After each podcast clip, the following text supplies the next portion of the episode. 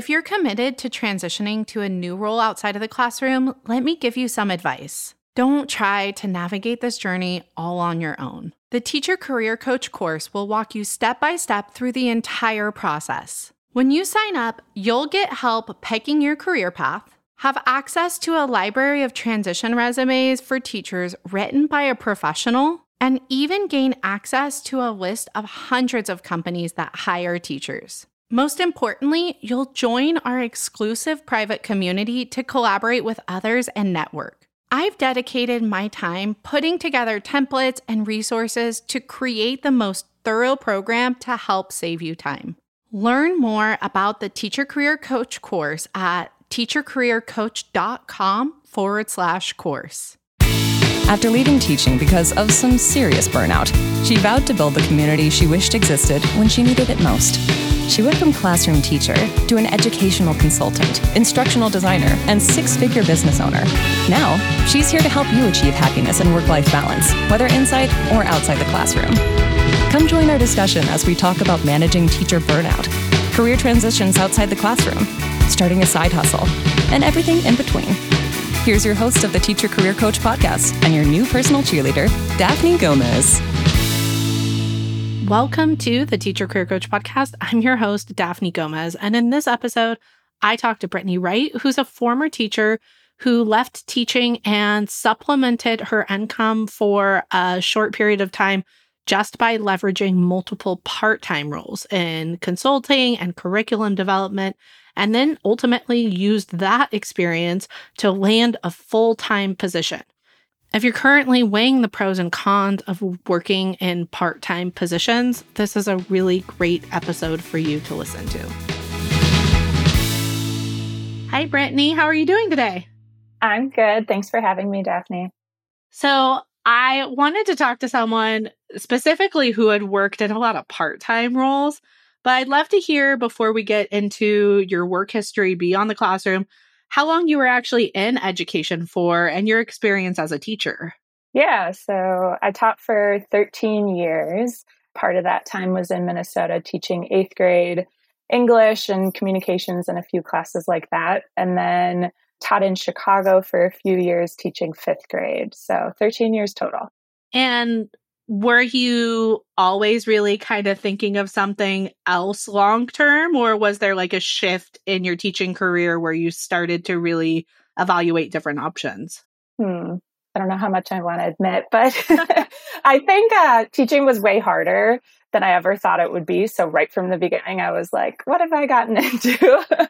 and then I got better at it and more confident. And I mean, I stayed in it for 13 years. So, clearly, it wasn't all bad but yeah, just got really, I'm really passionate about education. So I think, yeah, there was always in the back of my mind, like what else I could do. But it was probably um, maybe in the last like two years, I was looking for maybe something else more specifically. So, what were your first steps when you were looking for roles beyond the classroom? Did you have any idea what you wanted to do? No, I explored like tons of other things. I looked at instructional design. I looked at customer success. I looked at just curriculum writing. Yeah, I, I looked at a ton of different types of roles. How did you start to narrow down where you ended up, or was it just kind of like a mishmash of wherever you were applying? Um, a little bit of both. It's definitely, I feel like, you know, as a teacher, I'm good at lots of different things. And so, yeah, it's kind of a mix of kind of what was available to me, also with like obviously something I wanted to do and felt like I'd be good at. So, what was the first role that you took outside of the classroom? Do you mind sharing a little bit about that? Yeah, so I actually found two part time roles kind of at the same time, right as I was leaving. So, I left mid school year because I was moving for my husband's job. And so, a lot of people knew I was looking for work, both where I was moving and where I was moving from. And it was actually one of my former coworkers who had left teaching the year before who found me a job with a nonprofit organization writing curriculum, and she'd been doing that. And so she hooked me up with them. And then the other one, actually, my school asked me if I would stay on as a curriculum consultant with them. So I got both of those like basically on day one after leaving. wow, that's really super lucky.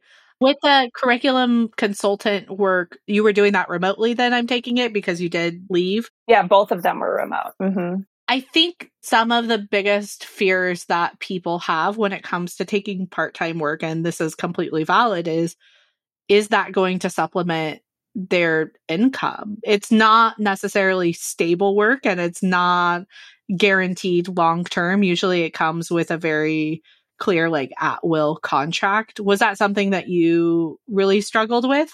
Probably not as much right away because I was just so happy to have something to help me, you know, keep the savings from dwindling too much when I was first starting to look for full time jobs. But I knew that the one with my school was temporary. It was just going to be for that spring and summer.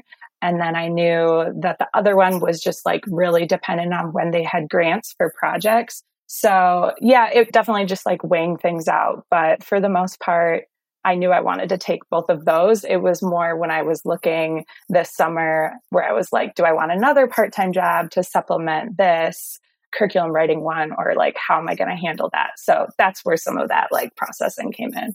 Yeah, interesting. And we'll get to that in just a second. But let's talk a little bit about your work with that nonprofit because I think a lot of people really are interested in working in nonprofits. I haven't heard a ton, at least through the podcast, people who worked specifically in just curriculum. A lot of them worked with like community engagement or more of full time roles in nonprofits. But when you were working in this role, do you feel like you were exposed to the different departments in the nonprofit? Were you starting to get any experience that you thought would help you go into nonprofit work more on a full time basis? Not really. It was really good exposure for me about what curriculum writing would be like if I wanted to do that full time. But it's an organization that just does curriculum, that is their nonprofit. So I really just worked with like the people directly above me. And then they basically hire us like as contract workers. So I didn't have exposure to like anyone else in the organization, but it was really like I learned a ton about curriculum writing working with them and just how much more rigorous it is than even just writing curriculum for like a school district or something. When you were working in your teaching position, were you working in that same capacity? Like, were you writing all the curriculum for your school district? So, my most recent school, it was super tiny. So, I was just writing curriculum, writing a lot of curriculum for myself. but it was never being like shared with anyone else. But I did do some curriculum writing with my previous school district um, that was used by the district. So yeah. And I know you were in the teacher career coach course, but I'm curious how much, because I know you said you got this through networking, and I'm not sure how much of the course you actually went through prior to getting even these part time roles. But were you leveraging and like clearly articulating that you did have experience writing curriculum, even for your own classroom on your resume for these types of positions? Yeah. So I had started the course probably a month before I left, maybe even two. And so I definitely like written my resume using teacher career course and all that. So yeah, I didn't have to interview for this position, but like it was definitely very clear in my resume, like all the work I'd done writing curriculum. Yeah, because that's one of the pieces that I think it feels intuitive and you write down like I'm a fifth grade teacher. That's what I used to teach. Like, oh, I'm a fifth grade teacher. Here are some of the things I did. And I, you know, created curriculum according to state standards. But when it comes specifically for these like curriculum writing jobs, they don't know if you were at a school district that gave you all the curriculum or if you were in charge of writing curriculum for the entire school year. And those are two totally different types of teachers and especially you're not 100% sure if you have never sat down and like every teacher has written curriculum, like especially for your teacher training programs. But if you haven't sat down and wrote like 40 hours of curriculum, you might not realize like I actually don't enjoy that work. Yeah, for sure. And yeah, because I feel like I hadn't done quite as much as I did this summer. So it was like very eye opening of how much mental energy it takes me to sit and write curriculum for like, you know, hours at a time. And it, like, as much as I enjoy working for this, for this organization, it was definitely like, I don't know if I could actually do this full, full time. And so I did interview for a few full time positions that were curriculum writing. But yeah, I definitely like kind of pivoted away from it after this summer. I was like, it's great. It's great work to do part time. I'm just not sure I could do it full time. It was definitely a learning experience. And that's everyone's different. Like there are people who absolutely thrive in that like I'm by myself, I'm writing, I get focused, no one's going to bother me phase. And then I'm the type of person where like my brain explodes if no one talks to me for 4 hours. Same. I do need interactions and changes and different types of activities. Like I need different types of work basically beyond just that writing piece. But there are people who know that about themselves, who love it. So I don't want this interview to scare people away. But I was curious because when you started to look for full time roles, it does look like you may have started to pivot into maybe similar yet different type of position. Do you mind sharing a little bit about that role, the technical training specialist? Yeah. So, like I said, I'd been applying for kind of like curriculum roles for a while and then shifted a little bit because realized I needed something with a little more interaction. So, yeah, I ended up getting a role just recently for technical training specialist with an education software company. And like I said, I haven't started yet, but I'm really excited for it because I'll be basically onboarding new school districts on this education software. So I get to do a little bit of curriculum writing, but it's a lot of like on Zoom or in person type work. Yeah, I love that. That's very similar to what I was doing in my like learning consultant role. And then also I did some of that type of work with instructional design. I also did trainings for school districts. And I do feel like it's a good match of both of them. What did that process look like when you were starting to use these part time roles to leverage yourself for a full time position? Did you find yourself struggling, or did it seem like it was a little bit easier to get your foot in the door after being able to put other things on your resume as well? Yeah. I mean, just kind of listening to different people on like post on the TCC, um, like community I definitely felt like I was getting more interviews, maybe per application than others. I feel like that had to have come from just having some roles on the top of my resume that weren't, you know, specifically just working with students. Cause I know, like you've said, like, you know, try and leverage those leadership positions or different things like that. And I feel like having these part time roles really did make me stand out. And like I've had many people mention that in interviews. So I think that was definitely an asset. Will you remind me of the question? I feel like I'm on a tangent.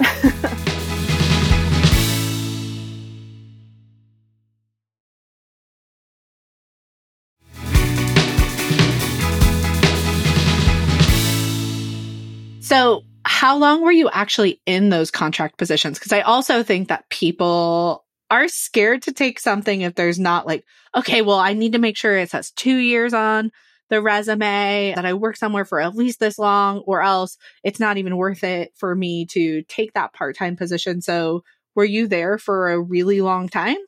No, I think it was six months. Yeah. when you were interviewing for this position, did they start to ask you about that part time experience, or were they asking more about your teaching experience, or kind of a both? Um, with this particular one, I think just because it's an education company, they did ask a lot about my teaching experience, but I think it was a mix. Like there was definitely a mix where I could like give interview answers from either experience. They didn't really specify. Were they looking for people who had like subject matter expertise and like a certain grade level? And did that help you stand out whatsoever for this position or just someone who is like tech proficient? What types of skills were they really looking for from your classroom experience for it? Yeah, it was definitely the tech stuff. And then they did really want to hear about my experience training other teachers, which I had some experience. And then obviously in my consulting role, I was also training and onboarding teachers. So they definitely asked most of their questions about whether when I was teaching and then training teachers or in that consulting role. Did you take the interview module and practice it prior to actually going into these interviews? Oh, yeah. Like I said, I had a lot of interviews and I don't feel like that is one of my strong suits. Felt like my resume was really strong, but I definitely needed the practice interviewing. So, yeah, I took like everything you had to say to heart and practiced. And especially like a lot of my interviews were on Zoom. So I'd have like notes all over behind the screen with just like the points I wanted to hit. But yeah, this was actually my first in person interview. So I was glad I had all those practice interviews under my belt. So it does sound like even with your experience outside the classroom, there were still a few rejections in between part time work and finally getting this position. How, do you mind sharing a little bit about the other roles? Sure. So I probably had six or seven different companies that I interviewed with, and many of them were like second round, third round. A lot of them because they were in like curriculum or, you know, the education space had like big projects that I had to do to present. So, yeah, lots and lots of rejections after a lot of time invested in the interview process. So, yeah, but kind of a variety of roles. I was all over the place trying to figure out what I wanted to do. Were you able to get any feedback from any of the hiring managers during those processes? No, there was one particular education company where I had interviewed with the CEO. And so I had emailed her just asking for feedback specifically. And her feedback was basically we had basically 2000 applicants. Be really happy you made it to the final round and like just some really vague feedback. So i definitely asked for feedback and rarely got it. I i got ghosted at that point most of the time. And that's the hardest part and it also is why we have the course in general is because a lot of people are not going to give you feedback and there is a lot of times that you did really really well and someone maybe just did a tiny bit better than you. And it sounds so terrible to say, but it's almost like flipping a coin of they may have been looking at two sheets of paper and saying, like, these people are equally good, and then nitpicking of, like, okay, I guess this person is a little bit stronger because of this thing. And then when someone comes back and says, well, give me feedback, and you don't really have anything clear, like, oh, you know, you cussed in the interview, like something that's like easy to say what it was. They don't want to give you unnecessary feedback, like when there isn't something there. And then that vague, someone was more experienced than you is not helpful. Like I said, that's why we wanted to create something from a hiring perspective of like, here's what you can do to keep elevating your answers each time. Cause I think the first few times you go into these interviews, it's so common to make some of like the easiest mistakes. Like someone says like, "Why are you leaving teaching?" and you're like, "Cuz I'm totally burnt out." And it's like, "Okay, that's not necessarily the right answer for this scenario." Or why do you want this job? Oh, well, I looked and everyone works remotely. Like that's not going to be the answer that really stands out. Do you feel like when you went into the first few interviews you may have made any sort of like missteps where you thought like okay shoot next time i know a better answer for that question when it comes up. Oh yeah for sure. Definitely. I think that's just like i don't know i tend to like blank and and it's like uh, nothing is coming to mind and it's like hard to sit there quietly while you think of an answer so it just pushed me to like prep and prep and prep and like type out possible answers and all of that. But yeah, there was one time in particular where it was such an easy thing to talk about. They just said, Tell me about something that's not on your resume. And I was just like, I'm not ready for this. I don't like, I just blanked. Anything I thought of was on my resume, which is like, I have a million things about me that aren't on my resume. And I just couldn't think of anything. Oh no, you just get so nervous were you and i think we talk about that in the course too like strategies of like how to get through that were you ever able to like spit out like oh i'm sorry i'm just really excited about this role i'm a little nervous or any of those tricks yeah i think i just kind of said like oh of course it's like you know when you say something that's not on your resume all i think of is like what's on my resume like i think i just kind of like buffered with that and then just I think I went into something like, oh, we had some really cool projects in my first job. And like it's kind of related to my resume. So it's not that great an answer, but I at least had something I could say. During that phase of rejection for full time roles, were you starting to feel like it might not happen for you? Yeah. I actually like accepted another part time job just thinking I needed something else to supplement and was definitely like feeling discouraged about that. I thought I would have had a full time role by now. And so, yeah, I mean, just even the months before that, I just didn't think it'd take as long as it did. So when I did finally get the full time role, I was ecstatic.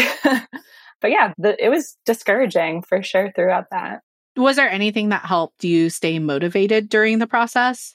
Yeah, lots of things. I mean, being a part of the community was huge. Just being able to like post where I'm at and connect with other people, hear where they're at. I put up like a lot of the affirmations that you had in the course. I have them like on post it notes over here, reminding myself like I can do this. My husband was super supportive of me, always encouraging me, telling me like how impressed he was and proud of me that he was for all that I was doing. So, yeah, lots of different things keeping me going. I have never been like an affirmation person, and that probably like people are going to be like, "Who's this snake oil salesman selling a course with affirmations?" But like, I never, I was always too cool for that until I full on needed it. Until I like 100% did not believe that something was possible that like objectively looking outside at other people, like, oh, it's possible for everyone but me in this situation. And I had to write down those words. Like I had to tell myself daily, like, hey, you're smart. People are going to like you. Like, this isn't about you. This is just like a numbers game. It's a strategy game and it stinks for everyone. And you're going to get through this. And so I've heard from so many people who were similar, like, I thought it was cheesy, but I needed that part to like help motivate me through the times where I really wanted to give up. Yeah. Well, and I think like you know, teaching was so much of my identity. So I just needed those like reminders like, that's not who you are. You have worth, not just as a teacher, not just as like, you know, serving others at all times of the day. Like, you know, I have worth and I can bring value somewhere else. So just like having those like written out, visible where I'm working every day was a big deal.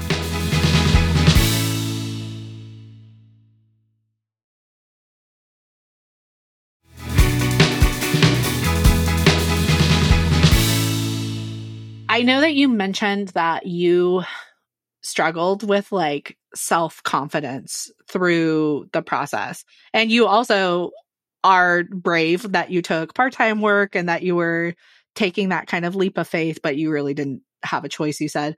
But do you feel like having the community or the steps in front of you helped you with the confidence of, okay, I have this plan? I mean, yeah, just seeing that like other people had done it. And I think, especially when it was like, yeah, it took me six months or it took me 70 applications, like seeing people pave the way before us was really encouraging. And then just honestly, sometimes like commiserating with the other transitioning teachers or getting advice from them or just encouraging each other. That was, that was really helpful. And I always have to say, like, commiserating in a private forum, it does not have to be in the teacher career coach course community. That is where she's talking about it, but please don't put it on your LinkedIn posts. Please don't do it where it's showing up on your LinkedIn profile because that is not doing you any services. But it definitely is an important part of the process for sure. When you were working in your part time roles, was there any benefits that you were receiving from the companies or were they all like freelance positions? Yeah, they were all contracts, so no benefits. So that's another reason why they were definitely temporary. And I left teaching with savings, knowing that those part time roles were not going to be enough long term. Like, while they were super helpful in helping me get the full time position, it was, yeah, no benefits. And then during that time, did you sign up for benefits or go through your husband or like what was your strategy with losing like health insurance is a huge one that people worry about? Yeah. So my husband works for a university, so he has really good health care. So we're paying extra for me to be on his. Same with like some of the other benefits. So yeah, that was just the plan. And like I'm lucky to be able to do that because it's less expensive than trying to go out and find it on my own, at least for like the quality of healthcare that we got. And now, when you're moving to the new full time position, or when you moved over to there, are there perks of that position and good benefits? Yes. yeah, there's really good benefits. Um, I don't even know where to begin on some of it. I don't like know all the details completely, but yeah, they're definitely like really great perks. I mean, even just like little things, they have like a health clinic on the campus that you can go to. They like have free lunches. There's a lot of perks if you're working in person. So, yeah, plus like all of the big benefits too. And so you will be working in person. Mm-hmm, yeah. Were you looking primarily for remote work or were you always open to working like hybrid or in office as well? I was looking at both. I think my main priority is I did want to stay in education somewhat. And so there weren't a ton of options in my area. So I would, but yeah, a lot of my applications were for remote positions. But yeah, I think partly like writing curriculum at home and doing that consulting from home, I was like excited to have at least a hybrid position. Yeah. And it's definitely, once again, not for everyone. Like remote work, some people absolutely need it, depending on where they live.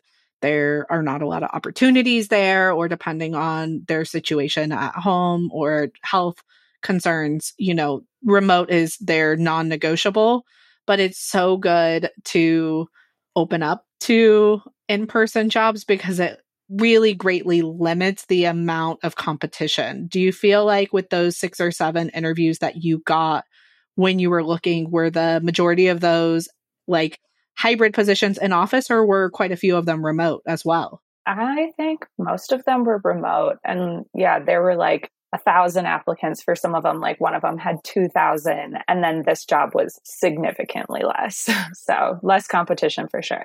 What are you the most excited about learning in this new position? Like what about it do you feel like is going to remind you of what you loved about teaching? Yeah, so this job I think is going to take some of the aspects of teaching that I really like. So, taking complex material and breaking it down for people, still feeling like I'm helping the education system, being able to like, you know, work with educators, that's really exciting to me. But just from what I've heard, kind of like in the interviews and things like that, like there is a lot to learn on this software. And so that is definitely going to be the challenge is just to learn their software and then I think maybe the other tough part is like a lot of the trainings are on Zoom. And so if you have someone who's not that tech savvy, I have to explain the technology to them through Zoom. So I think there's going to be definitely some challenges there. I'll have to reach back to like the pandemic days to figure out how to do that. Yeah, I love that. And do you know, like looking at the company, this is very early on, but do you know if there's room for growth inside this company? Like this is a long term move for you? Yeah, there's definitely room for growth. I think the company's like 500 people. So there's definitely like other positions. But I think for me, I'm just like excited to do this and, and try something new. And I'll be making significantly more than I did teaching. So for now, I'm like, yep, this is the plan and we'll, we'll see where it goes. And that is after 13 years in the classroom. Yep. And that's also something that I feel like obviously we talk about kind of how to calculate it and think about it in the course, like strategically, it shows, hey, you might start at this position, but here's the natural trajectory with this type of position. But I think it's one of the hardest things for people is like taking a step back. Obviously, you had a safety net. Not every single person has that safety net. So I'm not saying, hey, everyone who's listening, take a pay cut. You know, even if you can't afford to make your mortgage, you'll figure it out because in the long run, that's what's best for you. But in this situation, like you did take a risk and you did take less money and less stability. And then how long were you outside of the classroom before you earned significantly more? Yeah, like six months. Yeah. And that's not going to be every single person's story, but it usually happens much quicker outside of the classroom than it would. Like the growth when people are getting salary increases, when they're getting promotions at their new roles. That just happens so much faster than it does uh, inside the classroom, which is unfortunate. But it's part of also, I think, why so many people start to feel stagnant in their teaching position is because there's not a lot of incentive financially to do a lot more. Yeah, for sure. I mean, part of it is I don't have my master's. And so that was putting me down further on like the teacher pay scale on the increase. And then most recently, I was teaching at a private school. So we were making even less than like the public schools around us. And so, yeah, it was definitely like me looking at like where I could be in 15 years and I was like, that's not as much as I want to be making. So yeah, it wasn't my main reason for leaving, but it's definitely nice making more now. 100%. And even to the master's point, that was, I was thinking teaching was going to be like my long-term career choice. My last year teaching is when I finished my master's. Or no, I think the year before I finished my master's, had about 30 grand in debt just from the master's program. And then I calculated it. I'm like, how many freaking years was I going to have to teach to even pay that back before I even earned any additional income on paying it back and matched my teaching salary within a few years of leaving the classroom, just working in, at different edtech companies. So it's very rare for other careers to have such a heavy correlation to like pay for degrees for you to get compensated. There are definitely other careers that do it. Like, obviously, if you're in the healthcare field, they're going to want you to have degrees in order to have different jobs. But other positions are really, it's based on like merit, performance, seniority. And I think that that's really surprising to teachers. Yeah. Well, and I just don't understand how teachers have time to do grad school. I was working all the time and so the thought of like, wait, I still have undergrad loans and I'm going to go back to grad school in what time that I, you know, what free time and then have to pay that on top of my undergrad loans. It was like, no, I'm, I'm good. I was just very single and very lonely and very determined to make money in the career long term. But I want to end with one of my favorite questions for former teachers, and that is what did you learn about yourself in this process? I think probably like what I mentioned earlier, just that like I have worth outside of teaching. I read a really good book and I'm not going to remember the name of it, but it's something about burnout, unlocking like the stress cycles. I can't remember the name of it. That might be the name of it. Okay. It's something like that. I think the name of it is Burnout, I think. Yeah. And it's, I'm actually rereading it again because it's so good. And they just talk about how we are human beings, not human doings, and we just get worth from existing. And I really love that and like clung on to that. And so I feel like that is probably the biggest thing that like I learned and grew into is um, just separating my identity from teaching. Yeah, I feel like so many people will relate to that. Of however long they've been in the education system, they just feel like they are doing, but they're not able to just like exist and relax and have hobbies have free time with their family. And for anyone who is interested, the book is called Burnout The Secret to Unlocking the Stress Cycle. So you did, I feel like you got it right. Thank you so much for being here. This has been just such a pleasure. And I'm so excited for how much, you know, you've grown and just the fact that you were able to leverage these part-time positions into a full-time position that you love and also you've been such a great community member in the teacher career coach course. So it's just been such a pleasure to meet you Brittani. Thank you so much. Yes thank you so much for having me. This was fun.